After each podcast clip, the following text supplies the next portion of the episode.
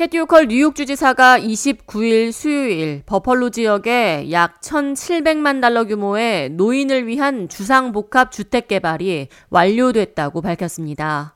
호컬 주지사는 29일 정례 브리핑을 통해 이번에 완공된 La Plaza de Virginia는 안정적이고 안전하며 저렴한 주택을 공급해 노인들의 건강하고 독립적인 삶을 지원하고 제공하는 데 일조할 것이라고 밝혔습니다. 뉴욕주는 향후 10년에 걸쳐 2033년까지 약 80만 채의 신규 주택을 완공한다는 목표를 가지고 고질적인 문제였던 주택난을 해소한다는 계획입니다.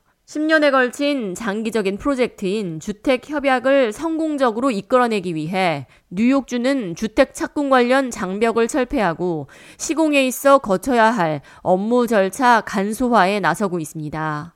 뉴욕주 2023 회계년도 예산안에는 이미 10만 채의 주택 신규 및 보존 작업과 취약계층을 위한 만여 채의 주택 및 서비스 지원, 5만여 가구의 전기 공급 지원 등 총 250억 달러의 자금이 들어가는 5년 장기 프로젝트 내용이 포함되어 있습니다. 호컬 주지사는 2024년도 뉴욕주 예산안에는 향후 10년간 약 80만 채의 주택 공급을 통해 뉴욕주의 주택 위기 상황을 극복해 나간다는 장기 계획안이 담겨 있습니다. 또 노숙자 주택 지원 예산으로 1억 2,800만 달러가 편성됐습니다.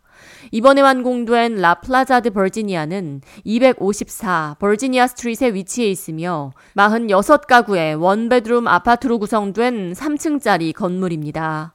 해당 아파트는 소득이 평균 60% 이하에 해당하는 노년층을 위한 아파트로 건설됐습니다.